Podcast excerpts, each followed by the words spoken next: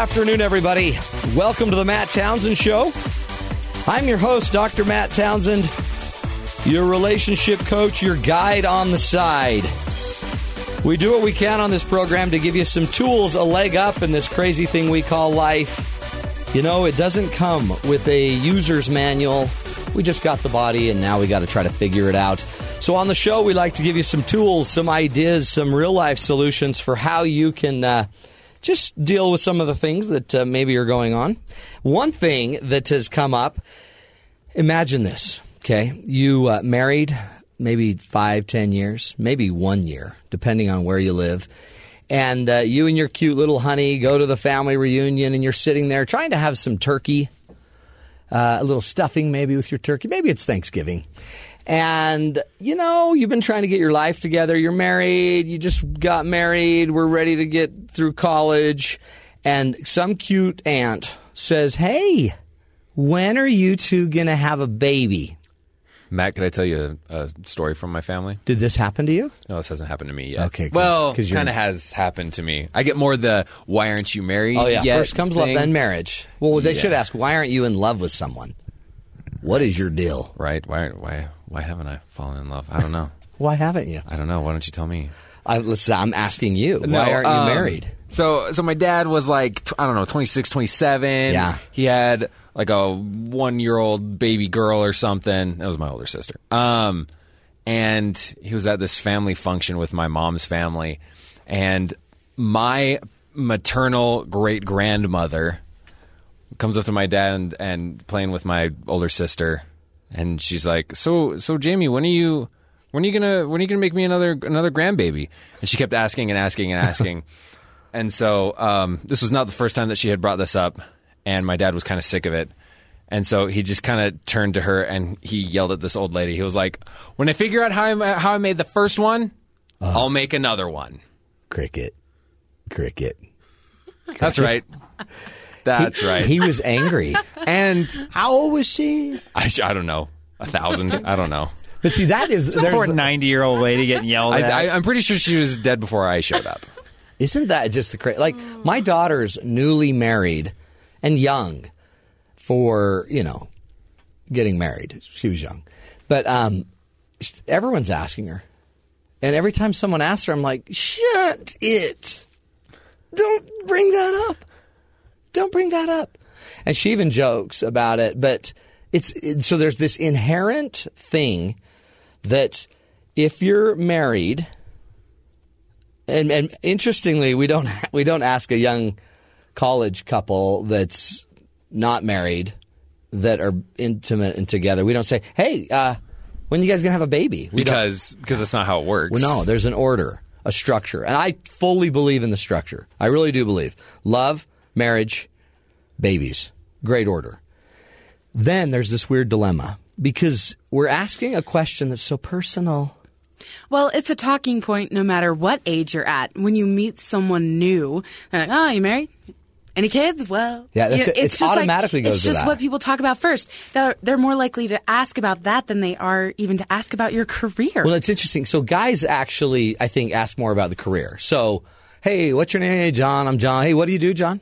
We kind of go to the what do you do this is this is all natural selection. It's evolutionarily advantageous. to ask about children. Yeah, because I, it must be hard coded in our genetics. Because people who don't have that hard coded genetics might not put peer pressure on one another, and so therefore the species That's doesn't survive. exactly it. But those that did did cause peer pressures, peer peer pressure, did survive. The code got passed on to future Yeah, generations. I think that's it. Hmm. And that's See, why natural selection makes us that say things Holy that are mean cow. and insensitive to people. Colonel Rob Sanders. I think you're onto something. Oh, show's over. We're done. Your mean old grandma was just trying to push natural selection. She was trying to say, "Look, if you- are you guys procreating? Because we need grandbabies. We need Which she had bodies. plenty at that point. Yeah. Just wanted to point that out. She's- But see, and so had lots. c- this is a really interesting thing because, you know, uh, there's the kind of the religious side, which a lot of us believe we're supposed to have children. It's an it's an essential part of our existence. It's part of the test and the growth. And then there's kind of there's this there's this weird um, reality. Listen to these statistics that are happening uh, right now, according to an article that was in Time Magazine that actually made a huge, just I don't know what we call it. It, it caused a little Splash. It caused a huge splash. Um, but the the name of the article is called "Having It All Without Having Children." Uh, let's see. American birth rate is at a record low. And now what's happening is there's kind of the haves and the have nots are starting to fight. So it's causing this battle between people that are having babies and those that aren't. And those that aren't are obviously selfish. And we're starting to polarize kind of this discussion. But listen to this. Um, the birth rate in the United States is the lowest in recorded American history. From 2007 to 2011, the most recent year for which there's data, the fertility rate has declined 9%.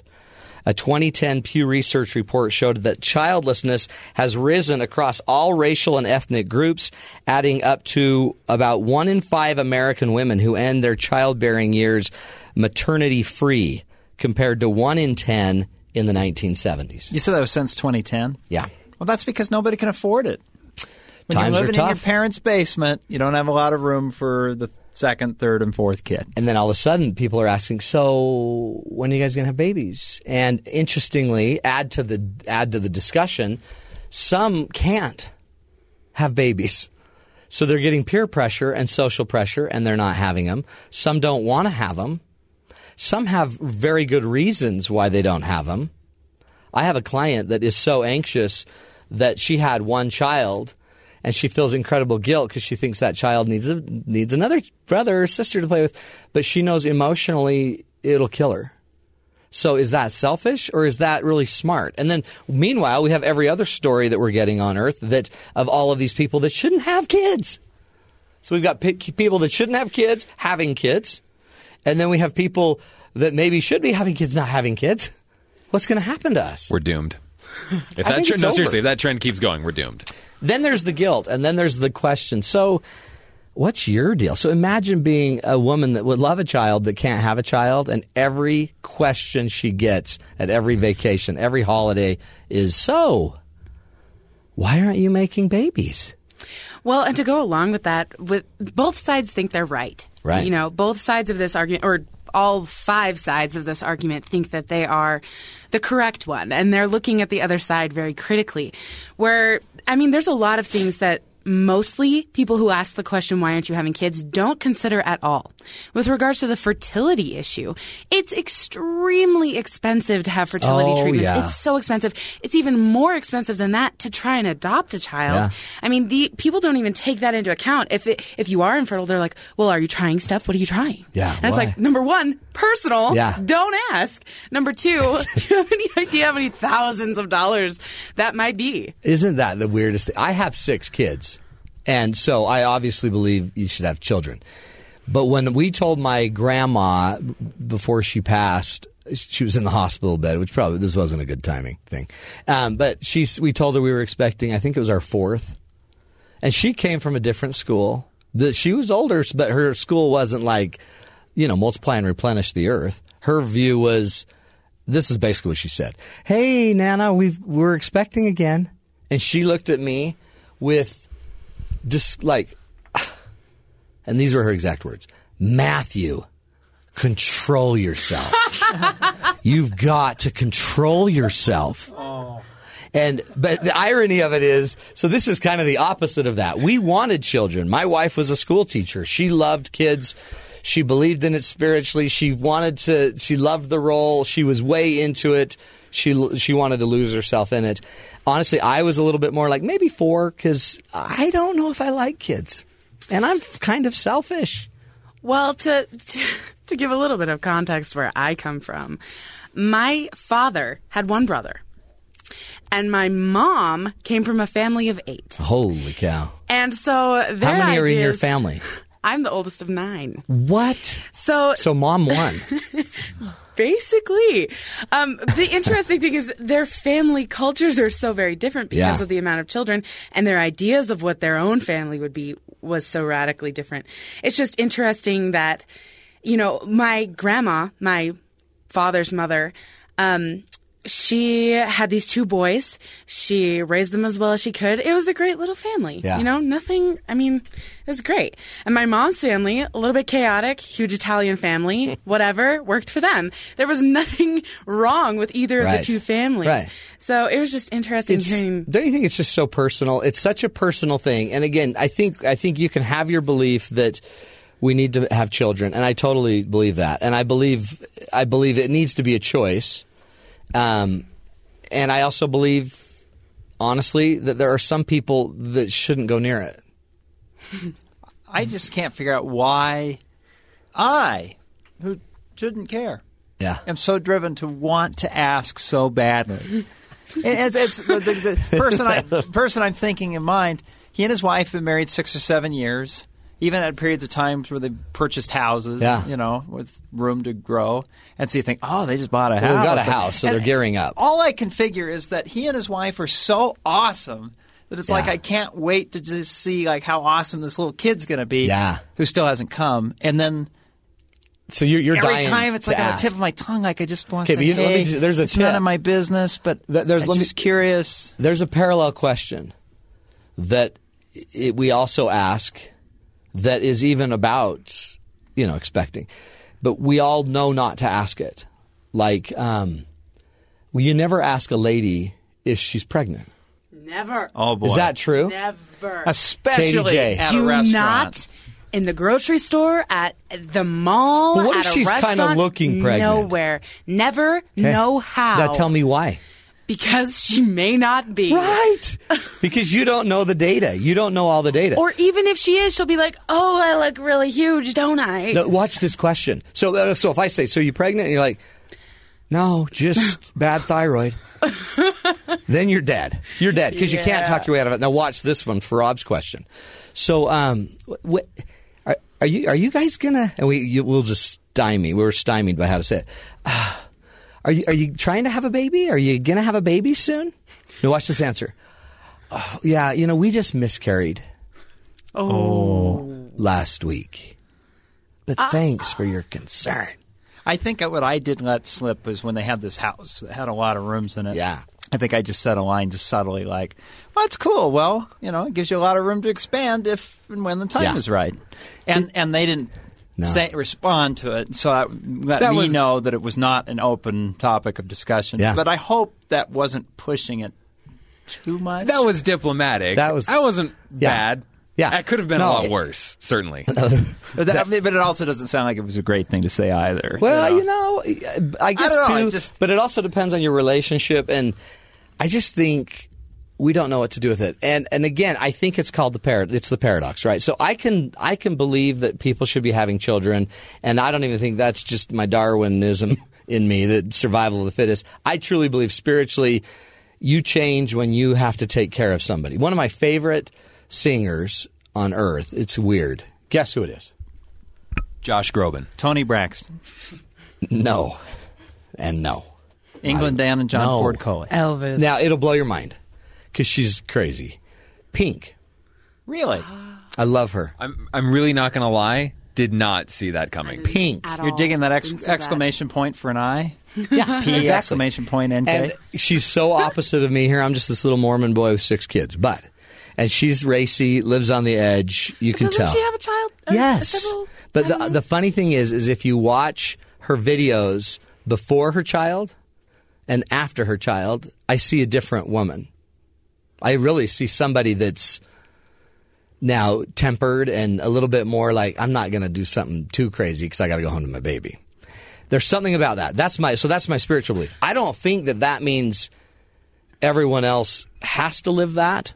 I really don't. And I also think that there's a lot of people that would love to live it that don't have the opportunity. And yet we still judge it. We still have weird conversations about it.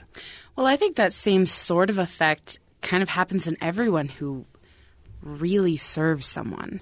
I mean, I have several severely handicapped cousins. Yeah. And their fa- like their brothers and sisters, their younger brothers and sisters, taking care of them since the time they were born. Right. Y- these sorts of things. It, I see the same sort of effect or even people who dedicate their lives to, you know, serving the homeless or volunteering in schools or I mean it, it's there's something to be said for giving up a lot of your time and a lot of your emotional energy to help someone else. And I think children is just one part Right. of that. I think you're right. And I also think we can't just automatically think someone's selfish because they're not having kids because none of us have a clue. And if I'm a woman that's miscarried five times, the risk of doing that again is overwhelming. So, on the show today, we're talking about how to handle, how to talk, how to relate to uh, to parents, to non parents, people trying to become parents that can't be. We're going to be bringing on an expert called the Savvy Auntie, and she's going to teach us the power that uh, we can play in the lives of children, no matter how these children are in our lives. If we're their aunt, if we're their brother, their sister, or their parents. We'll be talking to her. We're also going to come back with our own Bryce Tobin, who's going to put together a little rant for us. This is the Matt Townsend Show. You're listening to BYU Radio.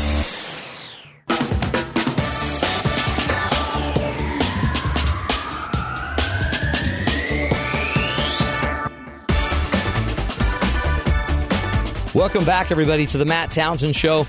Today we're talking kids and uh, kind of the weird awkwardness that takes place when we judge people based on whether they're having children or not. Uh, most of us don't have a full picture. And interestingly, ask yourself this.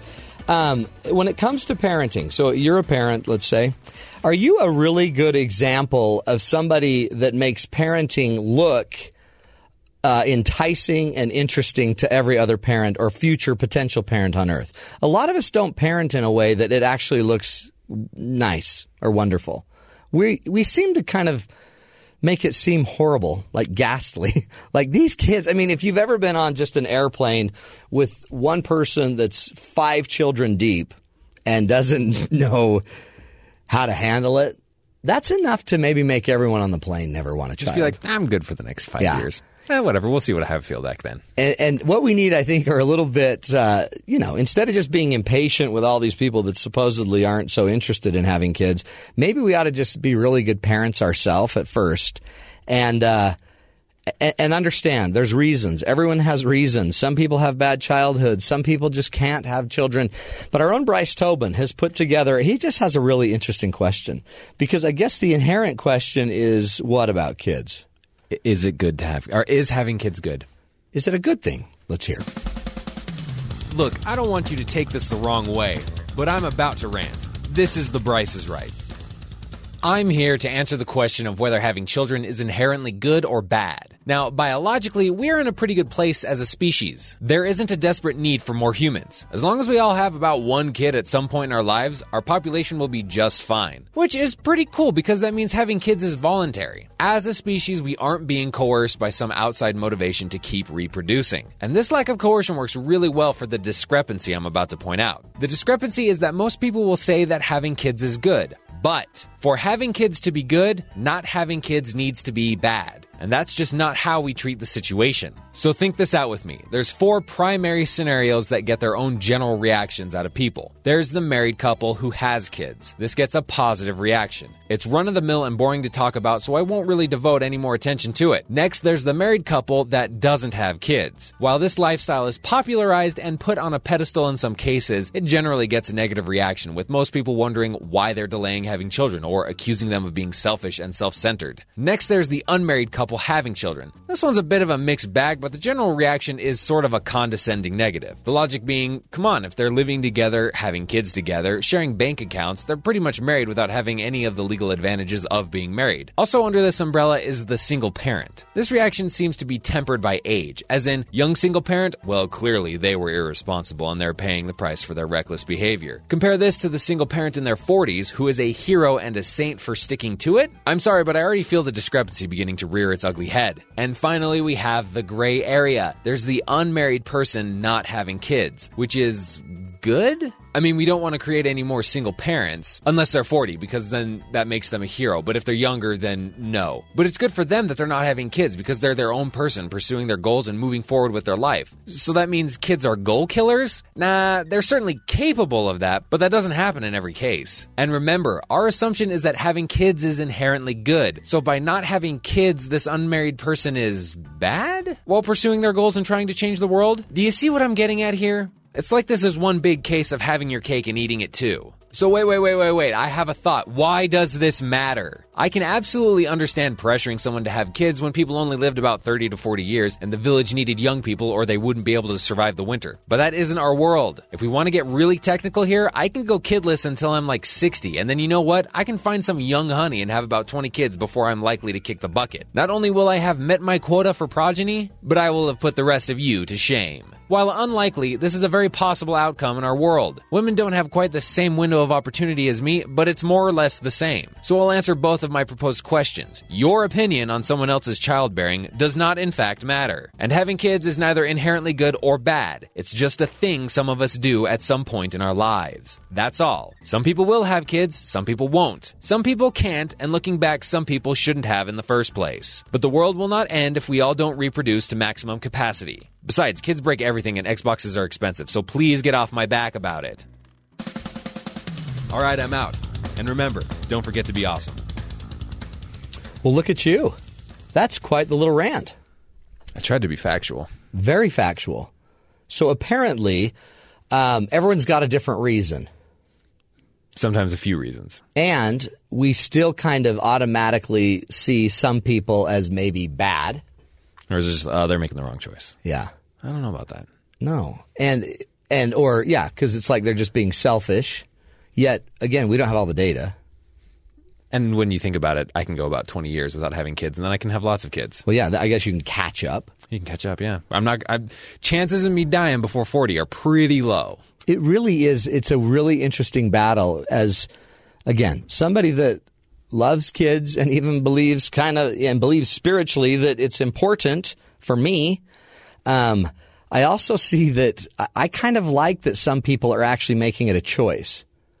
I, I get I'm just as afraid of, of a lot of people that don't even think about the idea. And eight kids later, they're in my office with eight kids under ten. and you're like, what? You guys, come on. You got to slow down a little bit. That's I'm using my advice from my aunt, my grandma. I mean, Control my yourself. Nana. Control yourself. So we've brought on an expert, and we're going to bring her on after this break. Um, she really uh, is so impressive. Her name's Melanie Notkin, and she. So when Time Magazine came out with this article, uh, having it all without having children, you know, just kind of talking about it was the whole cover. It was about the child-free life, and it was kind of glorifying the realities of being child-free. You have more money, all this stuff. But um, we we wanted to take the other side as well, and, and and just get some real life information from somebody that knows. There's a lot going on uh, when we get into this because just the whole concept of womanhood and modernity um, they brought up in the article. Inherently, you're going to get into parenting. So a woman should be having children, right? Come on. But if you're a modern woman, you should have a career, and how do you balance and all this stuff? So we're going to talk to uh, our great friend Melanie Notkin, who is the founder of um, Savvy Auntie, a guide for cool aunts, great aunts, godmothers, and all women who love kids. She's going to come in and give us a little. Uh, a lot of information, a lot of insight into what's really going on here and uh, what we should probably be focusing on. This is the Matt Townsend Show. You're listening to BYU Radio.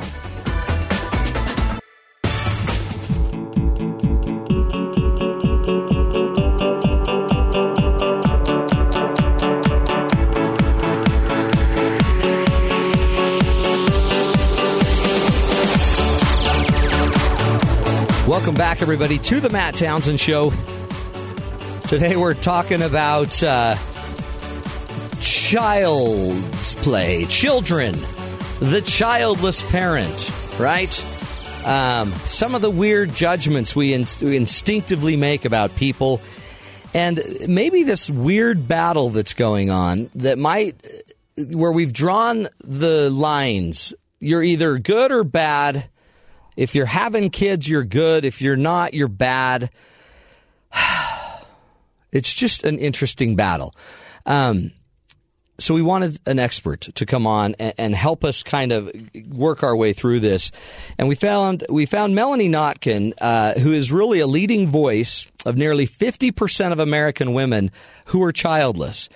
Um, she's the founder of a website called Savvy Auntie and uh, you you really need to go check out her website. She's written a book called Savvy Auntie: The Ultimate Guide for Cool Aunts, Great Aunts, Godmothers, and all women who love kids. Savvy Auntie, by the way, is ranked among the Forbes top 100 websites for women. Top uh, 100 most powerful women on Twitter. That's Melanie Notkin, and uh, is the top 10 women in social media. So, Melanie, are you there? I am here. Thank thanks. you so much for having me on. Well, thanks for being on because it just it's such a weird little thing that we this pressure that we put and then the arguments pro child, anti child, better lives with them, better lives without them. In, in all your studies, and I know you've written some great articles. In fact, you even kind of, I guess, wrote a little bit of a rebuttal to Time article. Um, mm-hmm. And so tell us what you're learning. Well, you know, first of all, it's not about judgment, right? Nobody right. should judge anybody for having kids, not having kids, choosing to have kids, not choosing to have kids. Uh, you know, unless the ch- children's welfare is at risk, mm-hmm. um, really anybody who wants to have a child should have a child, or if they don't want to have children, should not have children. Right.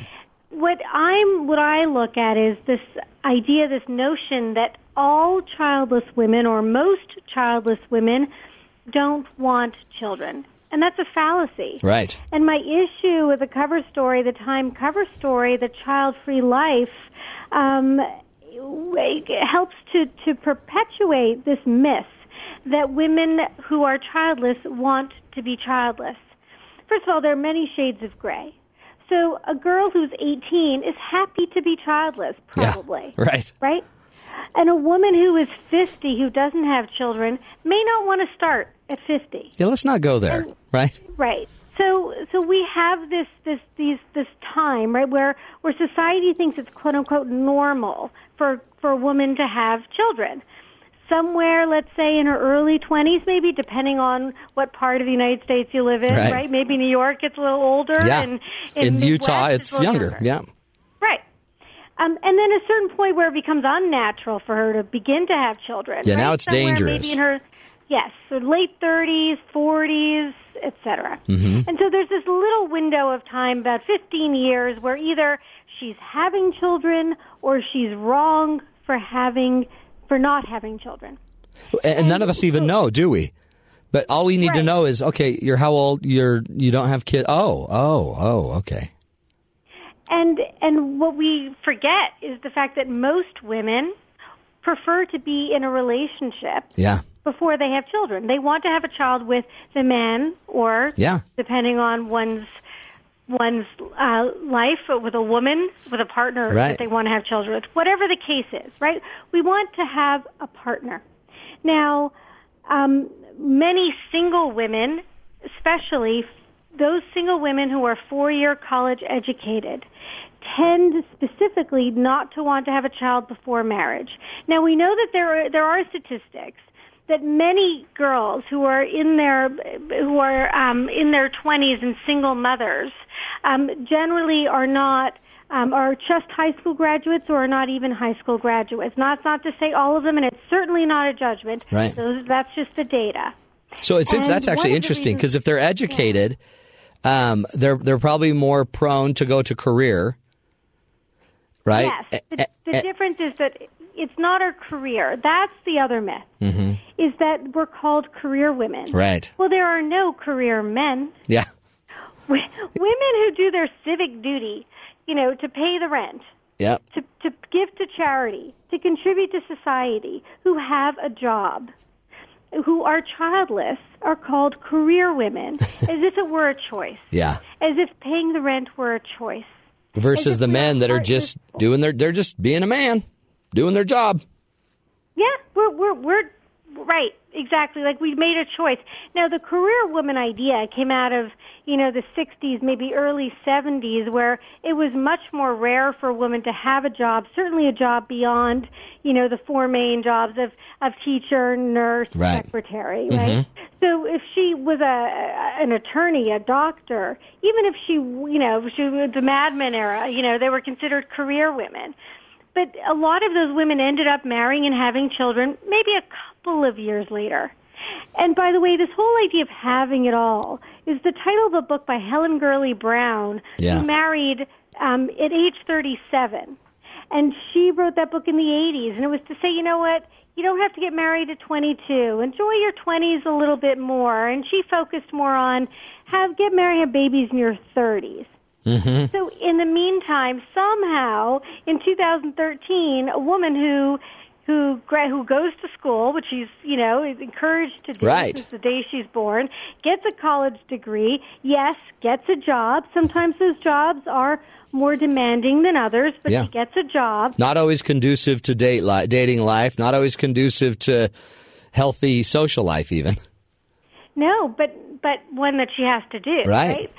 She would much prefer to go out on a date, but alas, and here's the other side of the coin: the woman who has children has to run home because she has dinner with her children. yeah, So this woman is at work because she is doing the work that the mom can't. So we're all contributing to family in one way or another, Right. just directly or indirectly.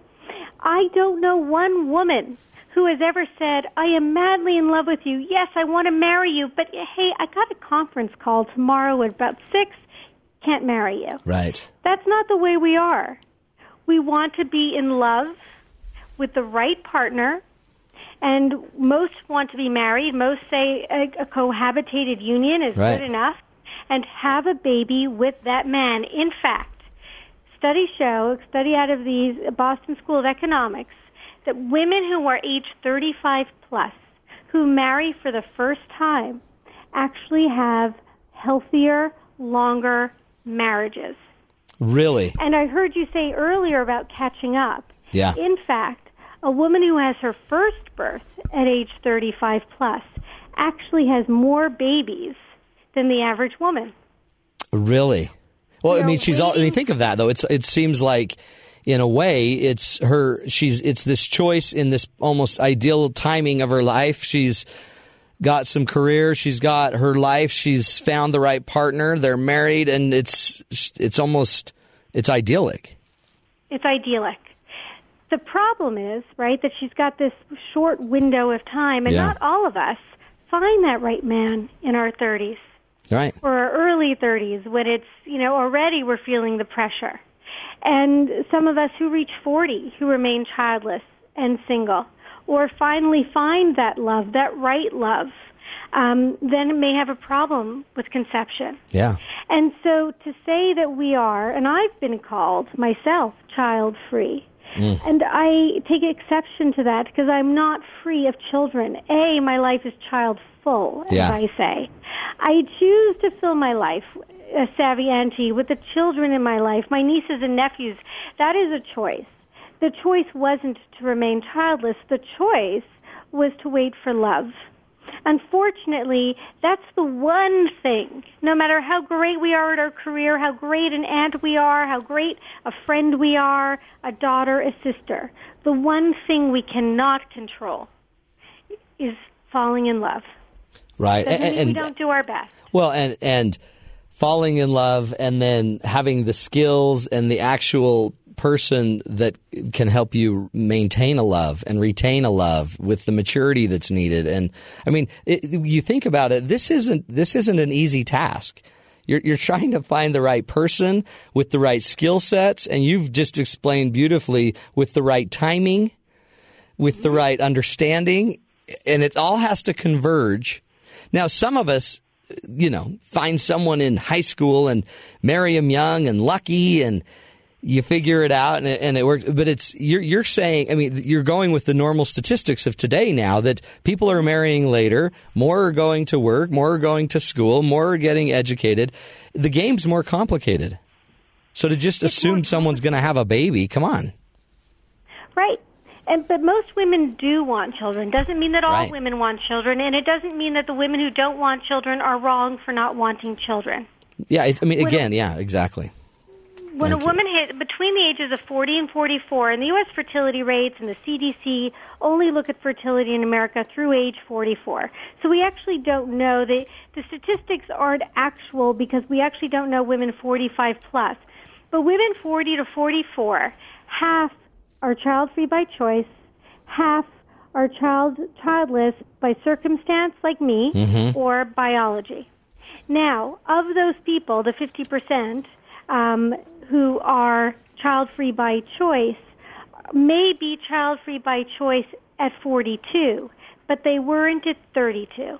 But they may not want to become mothers at 42 Yeah. or they may not want to have the money or be able to or want to invest in the technology it may take to get pregnant and have a child at 42 or have gone through several iterations Yeah. of um, of IVF, et cetera, and don't want to do it again, don't want to miscarry again and say, I am decided I am not going to have children. Or have a partner that doesn't. I mean, that, so That's it's doubly correct. hard, right? Because so now we have two opinions about each of those circumstances. We, um, I want to take a break. We're talking to Melanie Notkin um, from the website SavvyAuntie.com. You really, you need to go check out this website. If you if you just want to see the power that people can have in um, the life of a child, there's nothing more powerful when you look at this website than really good aunts and really good godmothers and and just I don't see how it could do us any harm to just love our kids. We're going to take a break and come back and the more people we can get loving our kids the better. Melanie Notkin will be back with us from Savvy Auntie. This is the Matt Townsend show. You're listening to us on Sirius XM 143 BYU Radio.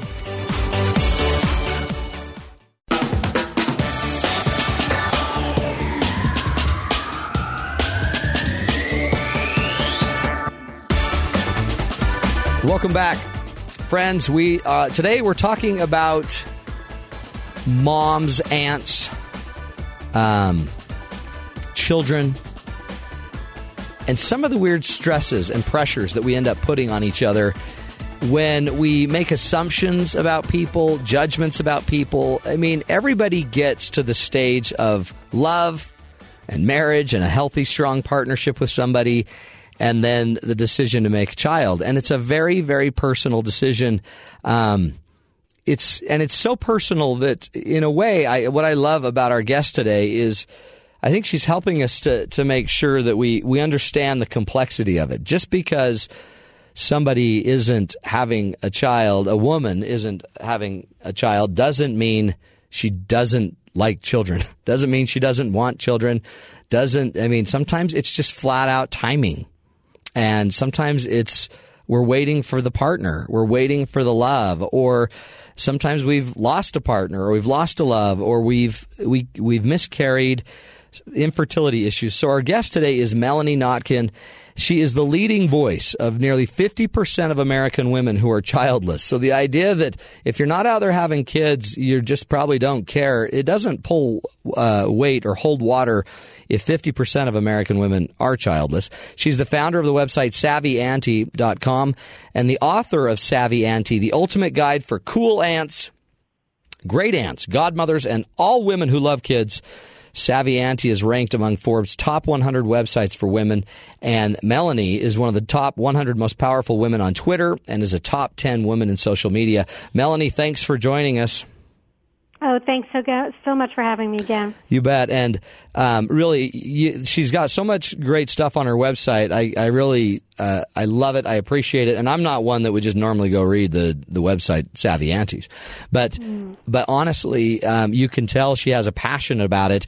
Keep talking to us a little bit, um, Melanie, about the the infertility. I've had clients that honestly have spent I don't know forty forty five thousand dollars trying to have children, mm-hmm. and the pressure they feel to and the timing of trying to have these kids and knowing that you know the implantation at this stage is going to be this much money and you're only got two eggs left. And if these don't work then we're going to have to go harvest more. And that's another 10 or 15,000 talk talk about that and, and kind of the stresses that that must that that puts on a woman.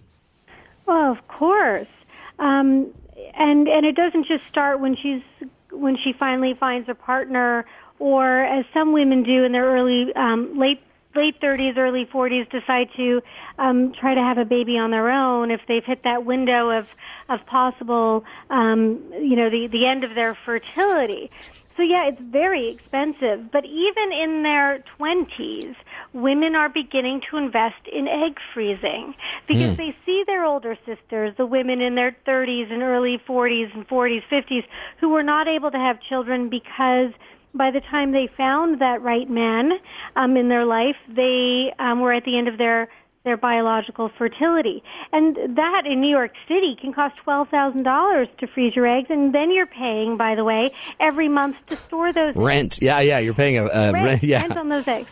Yeah And so, you know, and yet we're not supposed to have jobs. Right, and Right. yet you know we're, we're vilified for being "quote unquote" career women, and, and yet you're freezing your eggs for the hope of having a child someday but you guys don't like women i mean you don't like children Right. Well, exactly. Right. Ah. So here we are investing so much um, in in our in our fertility, and in keeping healthy and keeping in shape and doing all of these um, extraordinary things to stay as fertile as we can, as long as we can.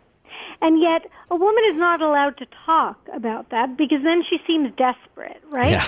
I mean, a woman is not allowed to be on a date, even if it's a third date, and talk about the fact that she wants to be a mother one day because, well, then she's desperate. right Um, and so there's a lot of pressure, a lot of mixed messages on women um, to not necessarily to have it all, but to be it all at all times.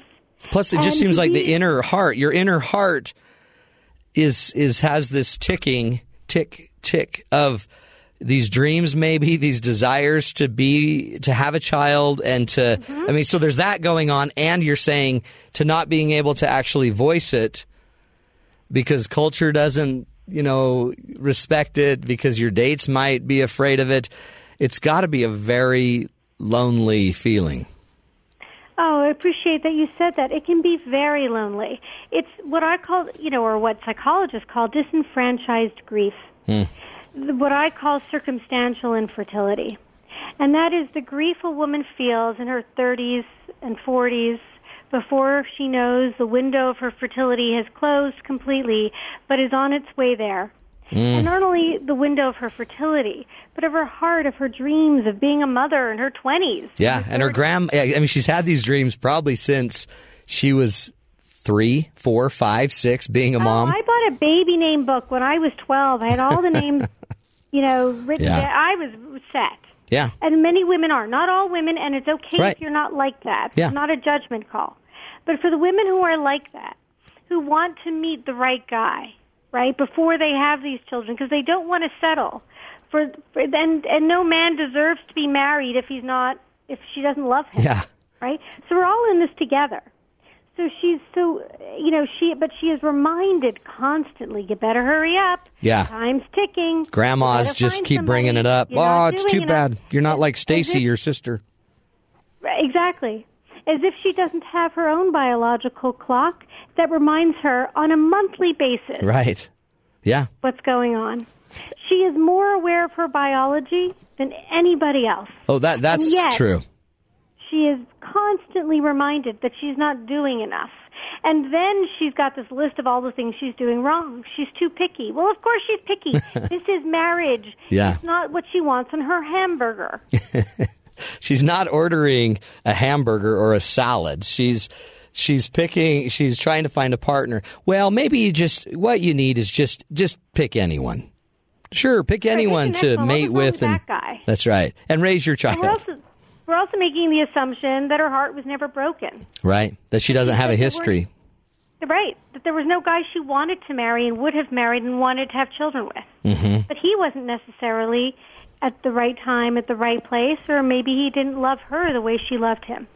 And so there was a lot of pressure, and the disenfranchised grief comes when, you know, on a monthly basis, essentially there is a death.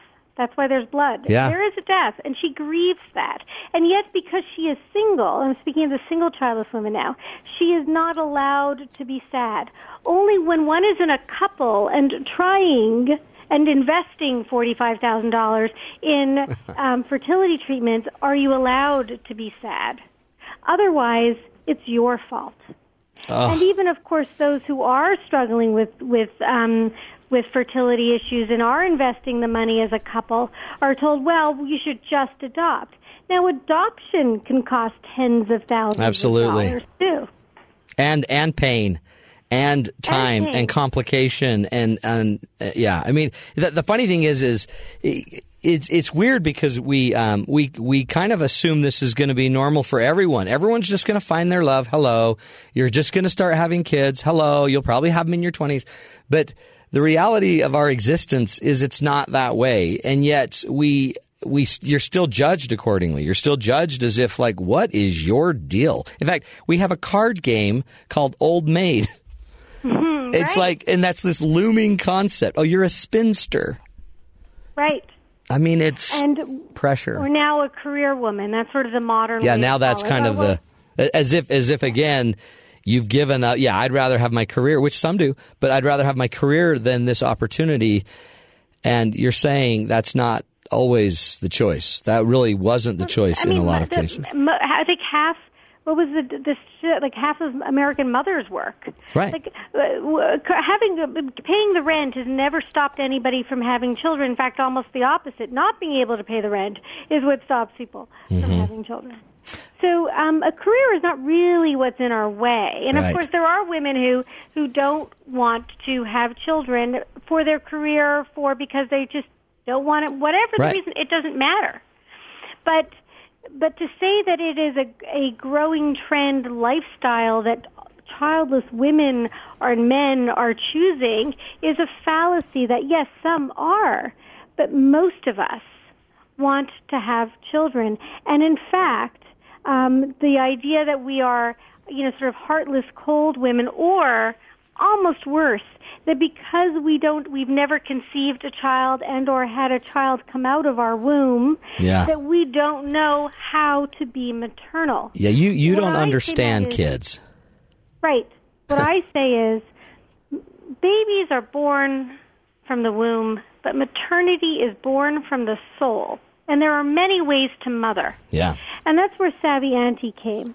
Because there is this growing trend of women to have children later. The truth is, most women have, as many women have as many children today as they did um, 35 years ago. The difference is we're having them later.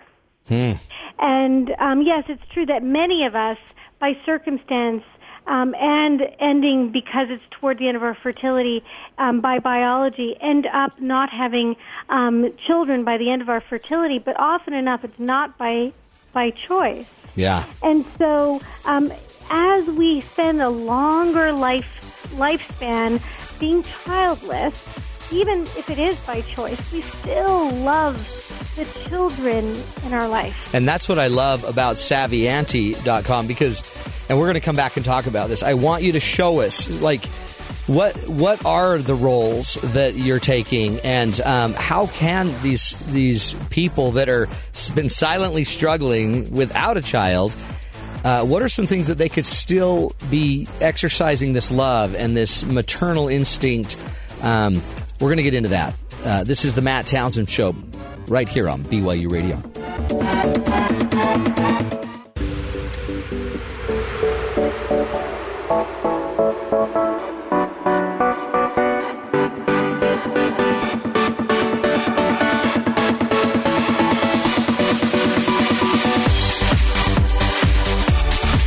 Welcome back, everybody, to the Matt Townsend Show. Dr. Matt Townsend here, your relationship coach, your guide on the side. We're doing what we can in our program to give you some tools, some insight, some of the great experts that exist in our country to uh, to give us some guidance in how to live our lives. It's interesting, you know. Here we are, and most of us didn't have a handbook for how to deal with our lives. We're just trying to figure it out one day at a time. So what we try to do on this program is give you really in good insight and the experts who can help us. Today we're talking about um, childless people. And for whatever reason, and, and, actually, I love our guest's take on this. She actually doesn't even use the word child, the word childless. She uses the word childful. Just because you don't have uh, your own children for whatever reason doesn't mean you don't love kids. It doesn't mean you didn't want kids. Doesn't mean you only care about your income and your job. Um, it, it can mean that you know things didn't work out. Timing wasn't there. Um, you didn't have the partner you wanted uh, or the right partner that, that could be there for you. And so we're talking today with Melanie Notkin, the leading voice of nearly 50% of American women who are childless. She founded her own website called savvyauntie.com. She's the author of the of the book Savvy Auntie, the ultimate guide for cool aunts, great aunts, godmothers and all women who love kids. She is um, a very well respected uh, expert in social media. She's been identified as one of the top 10 women in social media. Her uh, also has been identified as one of the top most 100 most powerful women on Twitter. She's also a toy expert, which is interesting. She serves on the Toy Industry Association Toy of the Year nomination committee and is a former contributing editor to Toy Wishes magazine. Which, by the way, if if uh, Melanie was your aunt and she's a toy expert, I'm telling you, this is a good life for your nieces and nephews. Melanie, thanks for being on the program. Thanks so much for having me. And again, they can find you pretty much if you just look up Savvy Auntie, you'll find it on Twitter, on Facebook, on YouTube, on you'll find it everywhere. Or just go to yeah. melanienotkin.com. Uh, Melanie, I really am so impressed with what you're doing because again, there's just this weird kind of judgment. And, and, I think the weird thing about the judgment is it comes from both sides in a way, from the, the people that are so, you know, you need to be having babies and making them as soon as you can, to the other side of, you know, if you really cared about moving the women movement forward, you wouldn't, you'd just go get a job and change the world. And you're saying, you know what? It's personal and everyone's on their own path on this. And just because I don't have kids doesn't mean I don't want them.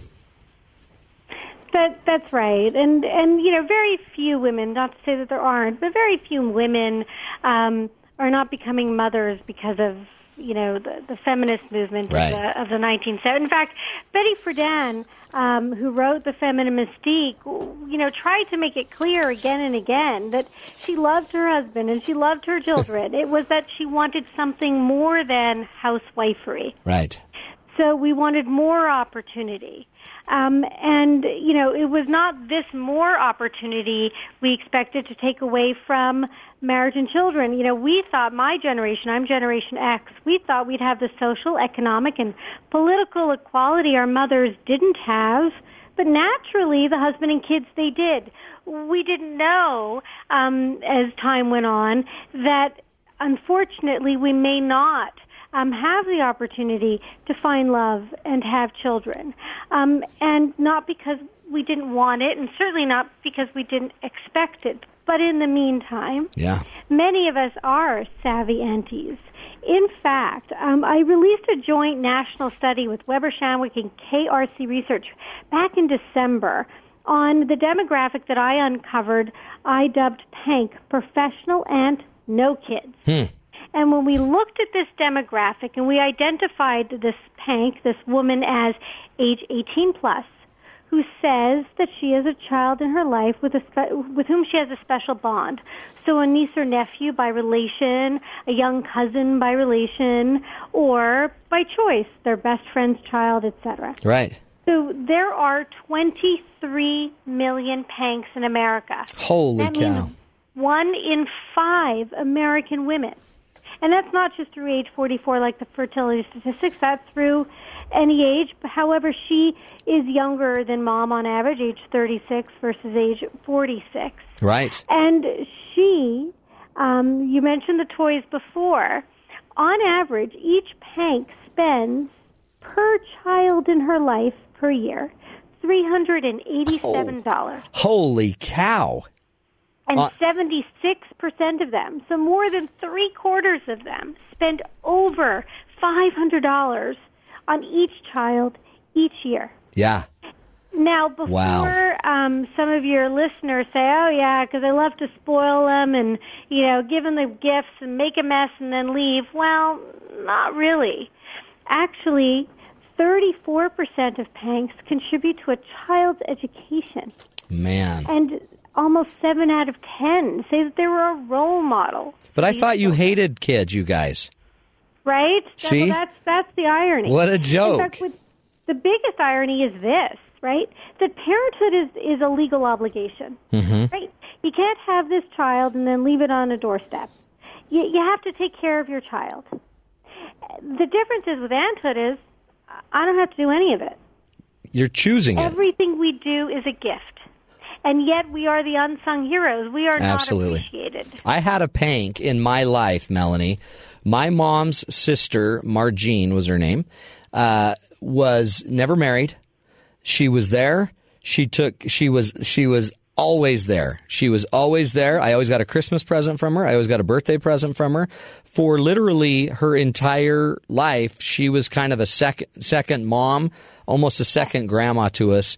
Changed our lives. She actually just passed away a few months ago, and you don't really quite know how big of a role these people play until you actually add up the time, the games she was there. I mean, it's and you know what else is really powerful that I saw with my um, my aunt is she relieved my mom, which gave because my parents divorced, so she relieved my mom and gave my mom some space to get healthy and and find some hope and energy in her life while meanwhile bonding and loving us. So in a weird way it's um, what on earth is the harm of all of this love on these kids? It can only be good. It can only be good, exactly.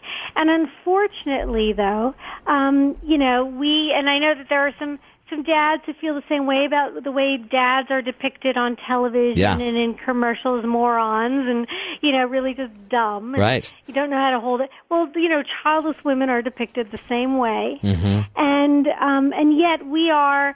I think we're uber maternal. Totally. Because again, this is a choice. Whatever your aunt did for you and did for your mother was a gift. yep She had no obligation to do it. yeah she didn't. She wasn't And- legally obligated. She wasn't told by everyone else to do it. She just that's what's neat. You just knew she loved you. And and and that that special feeling, you know, an aunt is kind of magical, right? Because a child knows she doesn't have to do it. right. And so every moment she spends with that child is a whole new world, Yeah. a whole new way of looking at life. And children from this young age begin to wonder about their aunt's life and what does her life look like when she's not with them. And um, and often enough, um, she's able to provide a different um, a different skill or talent or influence on those children. So if she's artistic, perhaps she's inspires the an, art, an artistic artistic child. Um, if if she is um, a, one who can listen and and help and give advice, perhaps she's what I call the confidant. Right? She's the one who is there when a when a child, even a grown child, doesn't feel like they can come to um, a parent for whatever reason. Now, so your listeners are clear.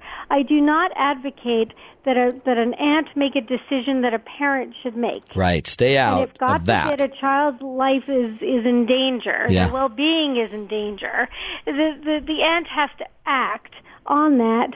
Um, but the child has somebody to go to when they're afraid to go to their parent. And the and I created a day like Mother's Day. It's called Auntie's Day, Hmm. and it's the fourth Sunday of July. One just passed. The fifth annual just passed. The sixth annual will be July 27. And on that day, I want every parent to remember that the aunt in that child's life, whether it's the, their sibling, their cousin, their neighbor, their best friend, whomever it is, who does anything for that child, does anything for the parent. Because many of these aunts, by the way, the parents contribute about 43% contribute to, or 45%, it's a number, I'm sorry, I don't know exactly, I forget, contribute to the parents. They give the parents money. Oh, so man. The parents can do something for the child. So thank her, appreciate her, acknowledge her, realize that, like you said, I say child full. See- that she chooses to love your children. Let me ask you because it seems like um, you know I think everyone tries to throw all of these loving women, the aunts, the neighbors, the cousins, the friends, all of these influential women. Um, we try to throw them in on Mother's Day. You know the great general celebration of womanhood. Um, but in, in a way, there's something really special to also setting it aside as something distinct from mother, even. I mean, you're still motherly and you're still uh, obviously loving and caring. Um, but it's it's something I, I like having an aunt day. I, I I would love that we had uncle days too. You know, I, I, I agree. I agree. I haven't I haven't focused on uncles just yet. Yeah. I agree. Look, but the thing is, I, I think moms deserve their day. Yeah, I they don't do. Want to take No, they from- do. I don't want to take away from her spotlight. But right? it seems like, let we have her we've mastered that one. It seems like right. it's What uh, we want to do is there's Mother's Day, then there's Father's Day, and then in Ju- July, let's just take a moment. And by the way, not all aunts live next door. You may not be able to take her out for brunch or bring her a bouquet of flowers. right. But you can certainly call her and just say thank you. I acknowledge. Now, we I have pictures of one aunt, the family through parade and had a banner, Happy Auntie's Day. I mean, the things that these that, that the families have done, so many do appreciate her. That's but powerful. I see it as my mission to make sure that everybody appreciates her and that more importantly, she appreciate herself and realize what she's doing for these children. And by the way, not only for the children and not only for the parents of the children she loves, but like I mentioned earlier in on this um, on the show, that she's also there when a mom or dad has to leave early Yep. to take care of the kids on maternity leave. She is sacrificing something in her life. Sh- Somehow it becomes an obligation. Well, you don't have kids. You should work on Christmas. Why should I? Yeah. Well, you know, so let's remember that she is a human, that she is a person, that she is a heart. And it's not necessarily by choice that her circumstance is as it is. You know, have you have have you ever heard Col, uh, Colin Powell speak um, about his aunts? No. You know what? A beautiful thing. So I heard him speaking once. Um, I think you grew up uh, in some neighborhood in New York or Chicago, a big city like the Bronx or somewhere where Yes, New York, the Bronx. was it the Bronx? And um, he says he would. So you know, he'd leave his house, and I think his mom may have even had to work or something. So he would leave, and but he said he said I had an aunt, literally in every building in the mm-hmm. Bronx. So he said I mm-hmm. couldn't get in trouble because my these women would talk. And um, he s- so how, how did this guy in the Bronx turn out so good with uh, a mom that had to to work and had a uh, had a harder life? Um, he says because I had we had this network and my mom had a network of women, um, and he I think he called them all aunts, and I think a lot of them were.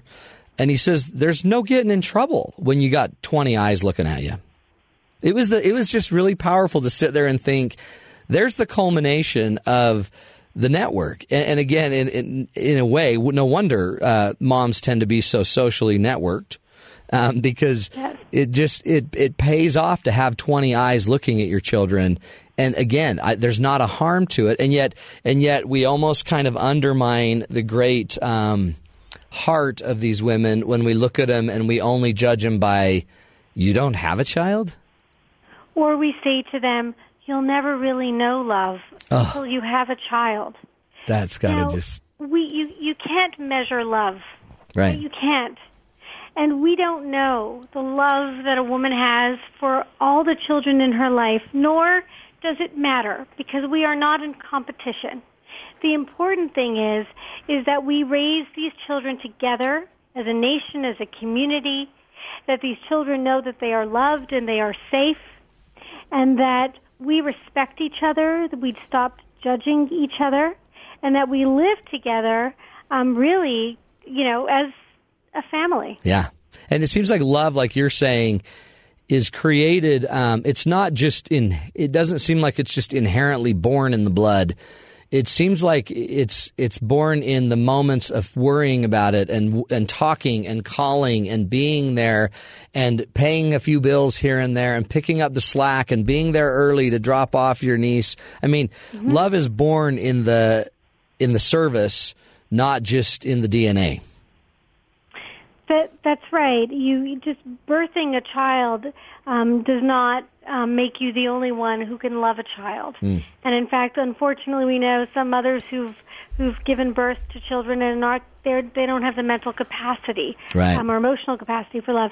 So um, we we would all do we would all fare better if we didn't measure love, but rather just appreciated the love that we have. Oh, um, what's you got about one minute? Okay, tell me what's the one thing just uh, not measuring love and just appreciating the love we've got, seeing it, and, and, and even celebrating it, like with Auntie Day in July. What, what's the one message you'd love every of every one of us out there who um, who don't quite understand why some of you don't have children, but what do you want us to understand? It's not a, you don't have to understand it. You just have to not judge it. Just It's not about understanding. It it doesn't matter. It's none of anybody's business why No. one has children or why doesn't. Right. One why doesn't. But just don't judge it and appreciate all the things that that woman or man does for the children in your life, for the children in their life, and just in your life in general. Hmm. Let's just not judge each other. Yeah. And understanding implies that there's an issue that I have to get over. You right. get over it. Yeah, no. Well, and invite them in. It seems like too. Invite Yeah. these people in and let them use those gifts, those wonderful gifts that they possess to help influence our children. Melanie Notkin, you are the bomb. SavvyAuntie.com. Go check her out there. Really great stuff. Again, you, I think you can see why she's one of the top 10 uh, women in social media. And probably more importantly, probably one of the top 10 women in changing uh, how, we, uh, how we take care of each other on this earth. Appreciate it. Melanie Notkin. This is the Matt Townsend Show. We're going to take a break, come back, and uh, give you some more tools to uh, deal with life. Appreciate you listening. This is BYU Radio.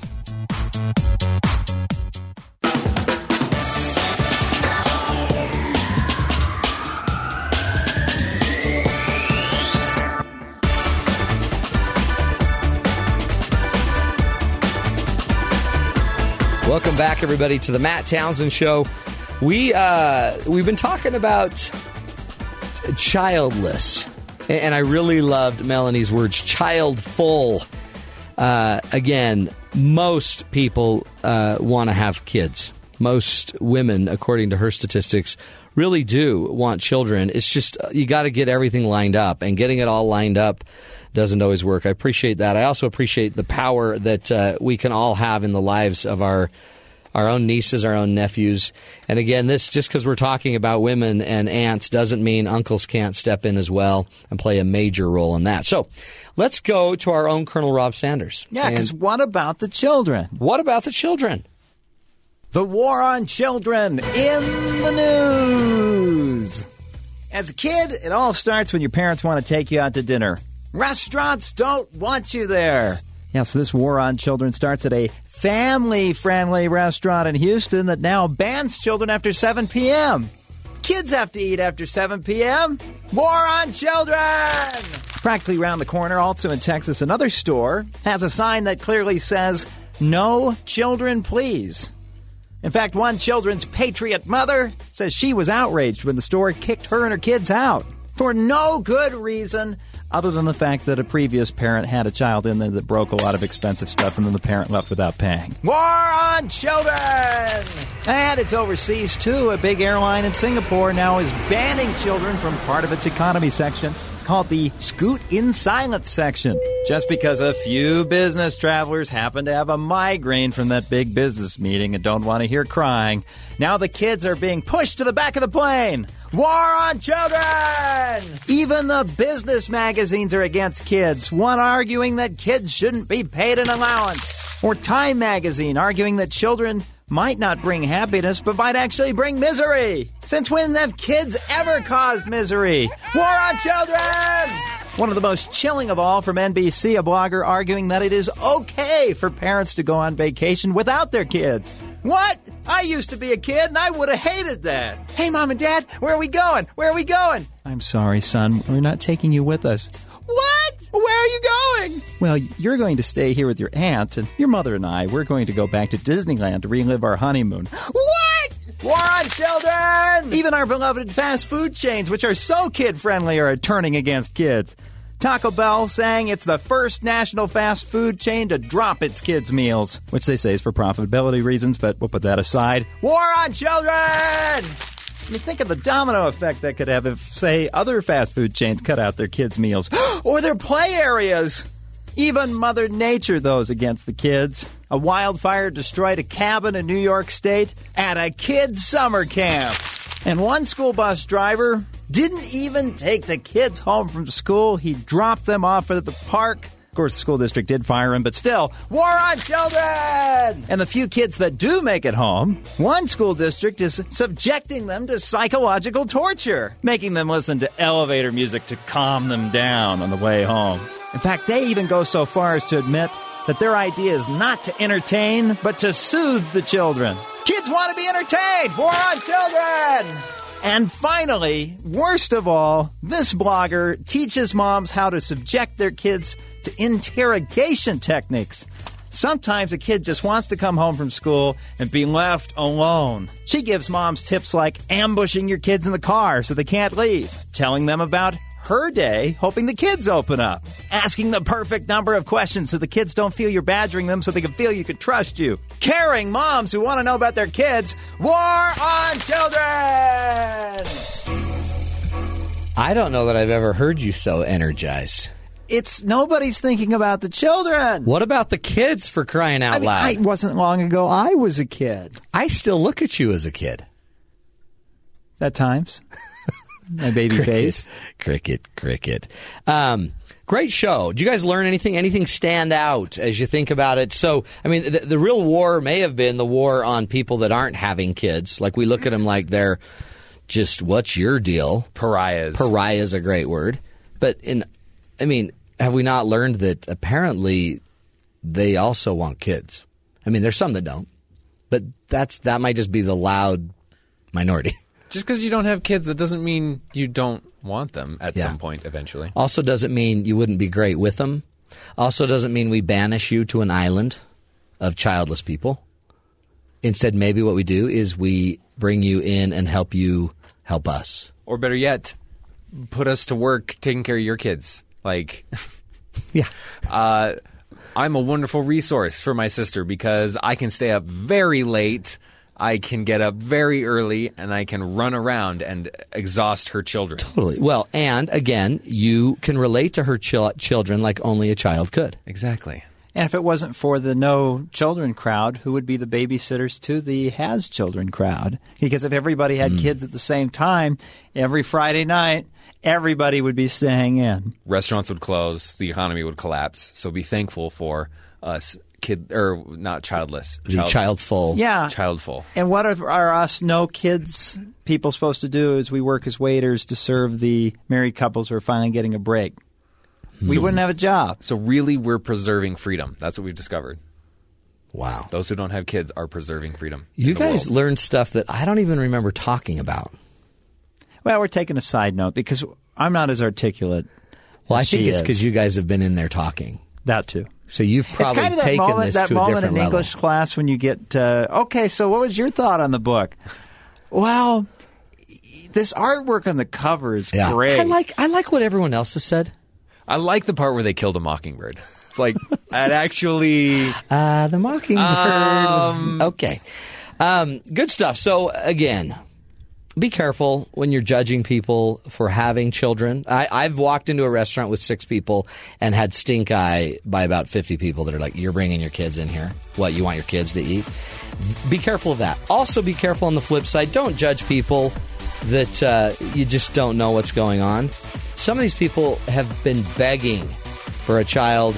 One of my favorite quotes uh, that I just found by Charles Dickens says, I just found it, but it's my favorite one that I found.